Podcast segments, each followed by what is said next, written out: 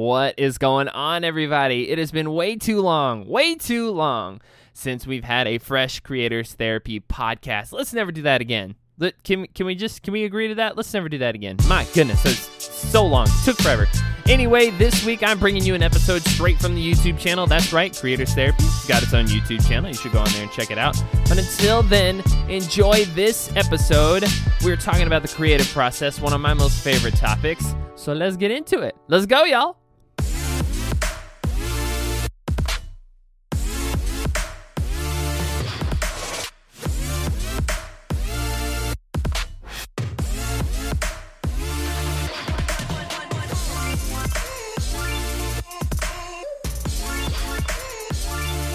What's up, everybody? DJ here again with another video. Ah, man, I, you know, I, I'm, I'm having fun. I'm having fun with this. I'm having a lot of fun. It's, uh, it's pretty good. So up until this point, I, uh, I have not yet talked specifically about creativity. Now, the channel is called Creators Therapy, and you would think by now that I've done something therapeutic for the creative people. And I hope I have. I hope, uh, you know, I've, I've, given you at least something to kind of walk away with. I mean, we've talked about bad marriage advice. Well, hello, there are married creatives out there. We've talked about self care and how it's definitely not a myth. Talked about burnout and how that can happen. But today I figured that I would talk specifically about some of the things that I've learned over the last few years about creativity. Today we're going to be talking about the creative process. Now, I know that this is probably like the 9 millionth video on the creative process that's on YouTube right now. Everybody's got their own opinions. Everybody's got great advice about the creative process. Everybody's on their own journey with the creative process. That part definitely resonates with me as I have been on my creative journey, this channel being one of those journeys. But there are five things that I've learned throughout my process that I think would be really, really helpful for you as you navigate yours. And you can trust me, I'm a therapist and a creative. I wear a lot of different hats. I'm dynamic like that, what can I say? Without further ado, here are five things that I've learned for sure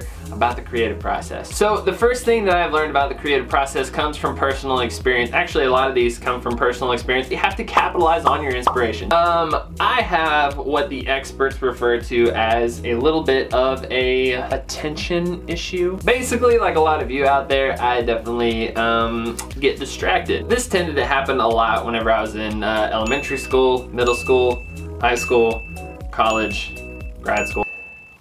Sometimes whenever I was studying or doing homework, I would get distracted. My brain would kind of wander off. I'd want to do some other things. It's these shiny things. Shiny! Man, you know, it, it happens to the best of us. Now, the more I learned about myself, the more I learned about my creativity over the years. And one of the things that tended to happen whenever I was doing homework or studying, um, or really just doing any type of work at all, was that inspiration would hit me. I would immediately want to start creating. I would immediately want to start drawing something out, or maybe I had a really good idea for a video, hence the channel. So whenever that happened, I had to take advantage of that inspiration. Now, granted, this is within reason. You don't want to be totally irresponsible and just shove everything off to the side like a, like a really cool dramatic table whooshing thing. But I did take time when it was, you know, when I could, you know, within reason. But I did take time to really kind of sketch that idea out or, or write it out. Sometimes it came to me and I, I write spoken word poetry, so sometimes it, it was one of those. Sometimes it was a really cool logo idea or something. I don't know, whatever it was. I sketched it out, I wrote it out. Sometimes I even danced it out, you know? But it can't be helped, I'm a dancer. But whatever that idea was, had to capitalize on that inspiration. You can't always control whenever the inspiration hits you. You just can't. Sometimes this stuff is unpredictable. When the wave hits you, you gotta ride it. Gotta ride the wave, make like a surfer, ride the wave. Moral of the story with this first point, don't be afraid to put things aside. So the second thing that I've really learned along the way of my creative process is you can't always wait for that inspiration. Whenever I was really early in my journey, I would tend to wait for that inspiration to hit me, and that involved a lot of ups and downs creatively. I saw this take place with a lot of the platforms that I committed to creating on, and what would happen is, as much as I wanted to create, I just really wasn't feeling all that inspired, and so I wouldn't create, and that led to a lot of gaps in the amount of content that I would put out, or in the amount of work that I was doing, and the amount of new work that I was doing, and so what I learned is that I had to start coaxing some of that creativity out. Your creativity, the right side of your brain, that, that part of your brain that that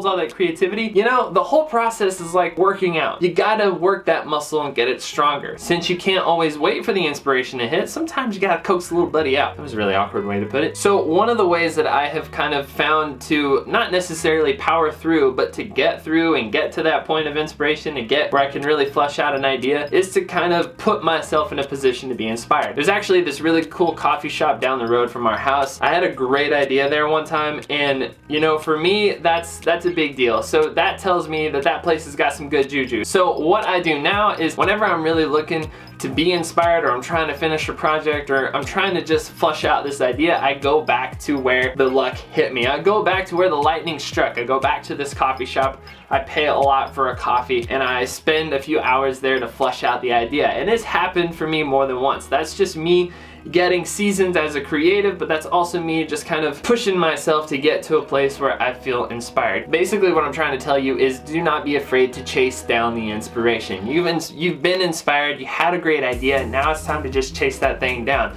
Make like the Flash and run after it. Yeah, that, that'll work. I like that. that that's, that's going in the video.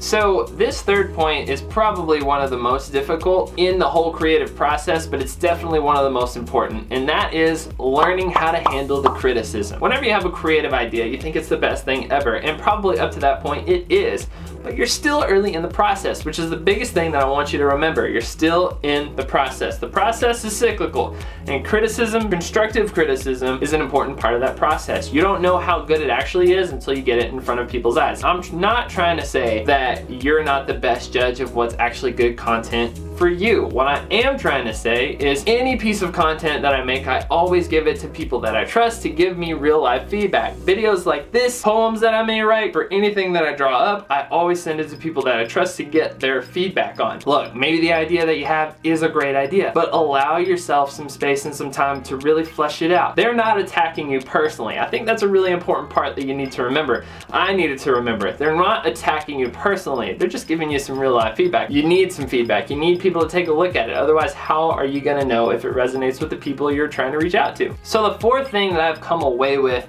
most often, I'd say it applies to me a lot, is seeing your project through. Here is where the real work begins. Let's say that you get really inspired with an idea you kind of flush out that idea. You've gotten some constructive criticism, some real life feedback, and now you're trying to pour that back into the project. But the flame is out, you know, the, the, the fire that was once in your belly that made you really excited to work on this project, man, that's gone now, and you're really tired, or, or maybe something else seems like more fun to you. Here's the thing, Buckaroo, you gotta see the project through. Buckaroo, project through. See, I'm a poet. Creativity is a grind, and whenever the grind is on, that's whenever I have found that it is the hardest to see a project through, to really really finish it off and put the polish on it and, and put out the best that I can do. This is where you really put some discipline into your practice. Creativity needs some discipline in order to work. Creativity is a crazy space. It's wild. It's, it can be disorganized. It can be. It can run a lot on emotion, and you need that discipline. That's where this muscle memory with some of this creativity comes into place. So you can put some discipline to it. Just saying, you put a, a nice little bit of structure into it. Flex that muscle, yo. You deserve to finish the project. Not only do you owe it to yourself as a person, but you owe it to yourself as a creative. If you want to do things well, and if you want to create over and over and over again, and you want to build an audience especially, you gotta see the project through. Now, number five, and this is a big one, a big one, share your work. Now, this one's really tough, especially if you're just starting to put stuff out there because you don't know what people's reactions are going to be. Maybe you've shown it to a few people and they like it and they think, yeah, this is great. And now you're at the critical point in either reciting it, singing it, dancing it, or publishing it. Let's be honest with the real reason why sometimes we hesitate, and sometimes we hesitate out of fear. And fear, and I'll, I may do a separate video about this at a later time, but fear really only has one answer, no. Fear is a good barometer for the risk that we're taking. I mean, fear is kind of what keeps us from jumping off a cliff without a parachute, or jumping off of cliffs in general. But while fear is a good barometer for risk, fear can't be allowed to drive the car. Fear is like an annoying parent parent that won't let you do anything. What I always say about fear is that while it's nice to have it in the passenger seat to read the map with you, fear shouldn't be allowed behind the wheel of your car. You can't let fear determine whether you publish your work or not. You have to show your work. This is you. You made this stuff, you put your heart and soul into it, you let people see it and they love it. Now's the important part where you get to let that work shine. Now, this is nothing to belittle, to be quite honest with you. I mean, this is a very vulnerable part of the whole creative process is sharing your work. But trust me, this is a step in the process that has to happen if you want to get to where you want to get to with your creativity. I know for me personally, it took a long time before I felt confident enough in my abilities and in my skills to share my work with other people, but it also took me a long time before I felt comfortable enough to offer my services to other people. Walking around telling people that you're a content creator, that's that's heavy duty, but it's that confidence in myself and in my work that leads me to where I want to get to. Who cares if it's not the best right now? Who cares if it didn't quite come out the way that you saw it coming? You're still early in your process. You may have noticed that some of the color grading, some of the lighting, and every single one of these videos has been a little different. Hopefully, a few months down the road, I won't have the same issue, but you can tell that I'm still trying to figure some of this out. I mean, I got lights back here, I got light right here, I got light right. I'm I'm learning learning, I'm still learning, but I'm also learning what works best for me. What is my style? How do I want things to look? And what's gonna look good for you guys? Because I put all this work into it and I thought, you know, this is a good reflection of what I can do right now. Don't be afraid to put that out there.